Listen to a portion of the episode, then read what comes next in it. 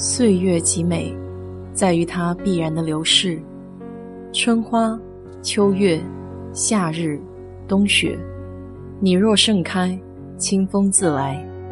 我是 DJ 水色淡子，在这里给你分享美国的文化生活。早上和老板聊天，说到在家的一件趣事儿。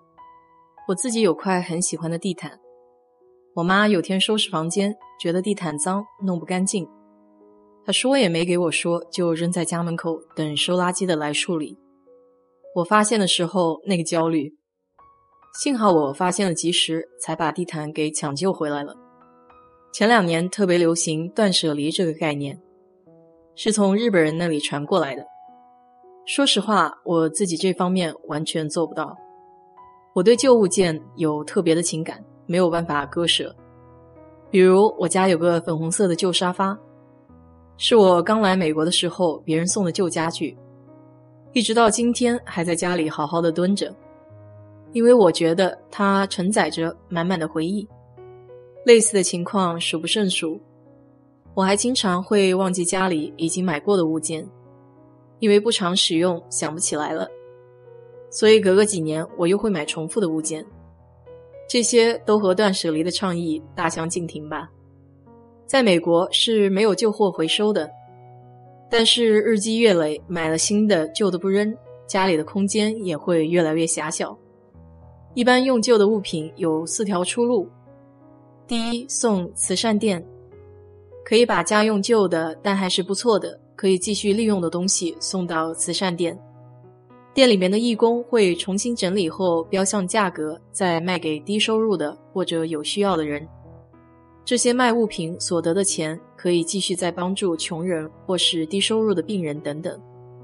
第二类可以送分类垃圾场，就是将没有人用的物件按物品的分类送到专门指定的回收地点，比如旧电器之类的都有专门的处理站。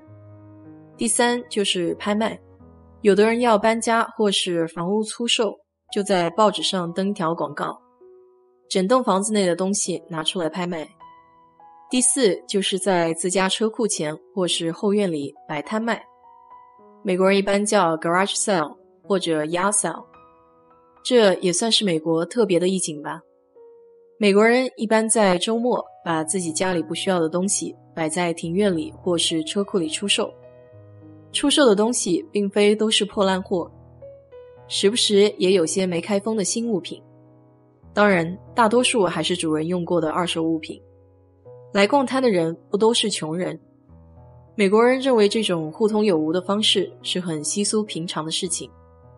有时候就是来寻自己需要的东西，有时候纯粹是把逛这种二手摊当做是一种乐趣，就好像北京人爱逛潘家园找乐子一样。在美国开车路上，如果看到某个路口插个小牌儿，上面经常飘着彩色气球，或是电线杆子上贴着纸片，还飘着几个气球，你便知道这个小区里有车库旧货摊了。开车拐进小区，慢慢的寻找，或许在某个小路口又有鲜艳的纸片张贴，按照它所指的方向驶去，一定可以找到。车库销售是从清仓销售的概念来的，清仓源自于1800年初在船厂无人认领货物的折扣销售。随着时间的流逝，类似的销售在教堂等社区中心变得越来越流行。最终在五六十年代，院子里的销售逐渐发展为家庭和邻里的活动。到了七八十年代，房屋的建筑发生了变化。可以提供一个附属的车库，一般都建在房屋的前面。这种结构提供了一种私密空间，可以放置家里不需要的二手产品，只需要滑动门即可营业。虽然传统意义上车库旧货摊都是些便宜的二手货，但其实这里就像一堆藏在露天的宝藏。二零一二年，一名男子以五美元的价格出售了一张素描。结果，这是安迪沃霍尔估价两百万美元的作品。另一名男子在两千年以四十五美元的价格在车库旧货摊里买了几张独特的塑料薄片。就是一些很酷的照相底片。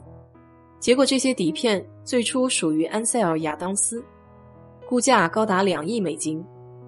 当然了，这些例子也都是凤毛麟角的事情，就和逛二手跳蚤市场一样，主要的目的还是图个乐子。再有一类就是送慈善旧货店了，例如 Salvation Army 和 Goodwill，这两家都是著名的二手慈善商店。到这里捐赠是有个好处的，除了给旧货寻找新的主人之外，处理旧货的同时还可以给自己来年减点税，可以说是一件利己利他的好事。这些捐赠的东西都会在清洁消毒后捐给特困人群，或是放在店里以很便宜的价格出售，而卖东西得到的大部分收入也会用作慈善公益事业。这样既献爱心又能减税的事情，何乐而不为呢？我自己比较爱逛的是一些二手书店。美国这里的书实在是太贵了，尤其是专业书。当年上学的时候，校门口斜对面有一家专门买卖租赁二手专业书的店，生意不要太火爆，一本原价需要一两百美金的书，在那里只需要几美金就可以租用一下。或是以对折的价格可以购买。对于出国留学的朋友，能从国内多带点书是最好的。如果哪天有钱了，我最想做的事情是开一间中文书店，因为在北美买中文书想要价廉物美几乎是没有可能的。虽然现在有 Kindle 微信看书，但还是纸质的书让我更有实在感。好了，今天就给你聊这么多。如果你对这期节目感兴趣的话，欢迎在我的评论区留言，谢谢。